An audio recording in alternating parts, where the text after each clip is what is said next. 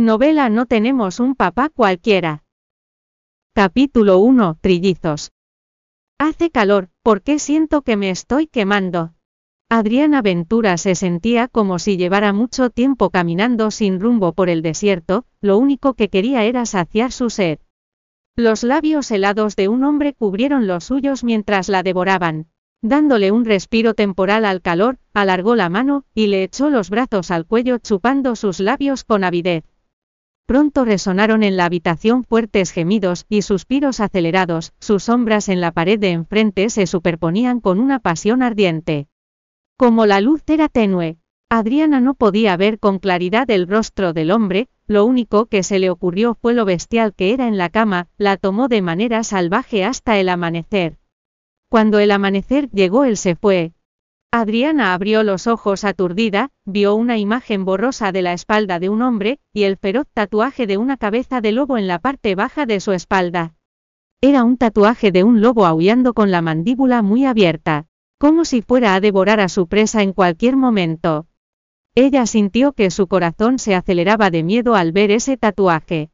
Adriana tuvo un sueño, en él se había convertido en una enredadera que se enredaba en un árbol colosal, sin poder liberarse. Cuando recuperó la conciencia su cuerpo le dolía de manera terrible. Adriana se sentó en la cama con una mano en la cabeza tratando de calmar su dolor de cabeza, vio el desorden en la cama, y una camisa de hombre rota en el suelo.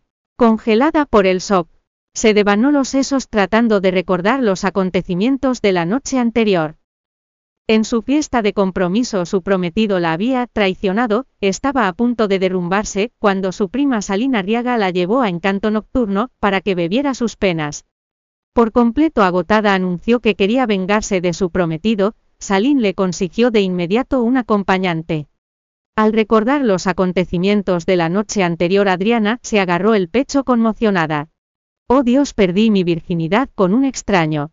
Se agarró el cabello con frustración. Después de un largo rato al final, salió de su trance, y se puso la ropa a toda prisa, cuando salió corriendo del hotel, un grupo de periodistas, se agolpó a su alrededor. Acompañados por los cegadores flesis de las cámaras los reporteros le hacían duras preguntas. Señorita Ventura, ¿es cierto que pasó la noche con un acompañante masculino de encanto nocturno, porque los Ferera cancelaron el compromiso? Señorita Ventura, ¿es usted consciente de que el acompañante masculino es un travesti? Señorita Ventura sabe que su padre se fue a la quiebra. Señorita Ventura, acabamos de recibir la noticia de que su padre se suicidó, se tiró del edificio de su empresa. La mente de Adriana se quedó en blanco como, si le hubiera caído un rayo, enseguida salió corriendo, pero un auto la dejó inconsciente. A la mañana siguiente los titulares ardían con la noticia de Adriana y su padre. El hombre más rico de Ciudad de Ricardo Ventura se queda en quiebra y se suicida. Héctor Pereira deja a la hija de Ricardo Ventura, Adriana Ventura pasa la noche en un club con un acompañante travesti. Ambas noticias de última hora llegaron de inmediato a los titulares. Adriana, que antes era una heredera rica, se convirtió de la noche a la mañana en una despreciable e inmoral cerra, había perdido todo desde su familia hasta su reputación. Diez meses más tarde se oían los fuertes llantos de bebés en una clínica del campo. La señora Fresno sostenía un bebé en sus brazos, mientras se acercaba a Adriana eufórica. Señorita, muchas felicidades, dio a luz trillizos, dos niños y una niña. Cuatro años después en la estación de tren de ciudad. Adriana llegó a la ciudad con sus hijos, y la señora Fresno. La regordeta señora Fresno llevaba dos grandes maletas, agitándose al caminar. Adriana llevaba una mochila de mezclilla colgada del hombro, mientras salía a toda prisa de la concurrida estación de tren con sus tres hijos. Para los demás parecían una familia pobre del campo que venía a la ciudad a depender de sus parientes. Fuera de mi camino campesina una mujer con un abrigo de pieles empujó a la señora Fresno con dureza y la insultó.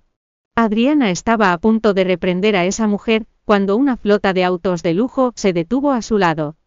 Antes de que nadie pudiera reaccionar, decenas de guardaespaldas bajaron de sus vehículos y formaron dos ordenadas filas. Haciendo una profunda reverencia gritaron al unísono. Bienvenida señora Ferrera.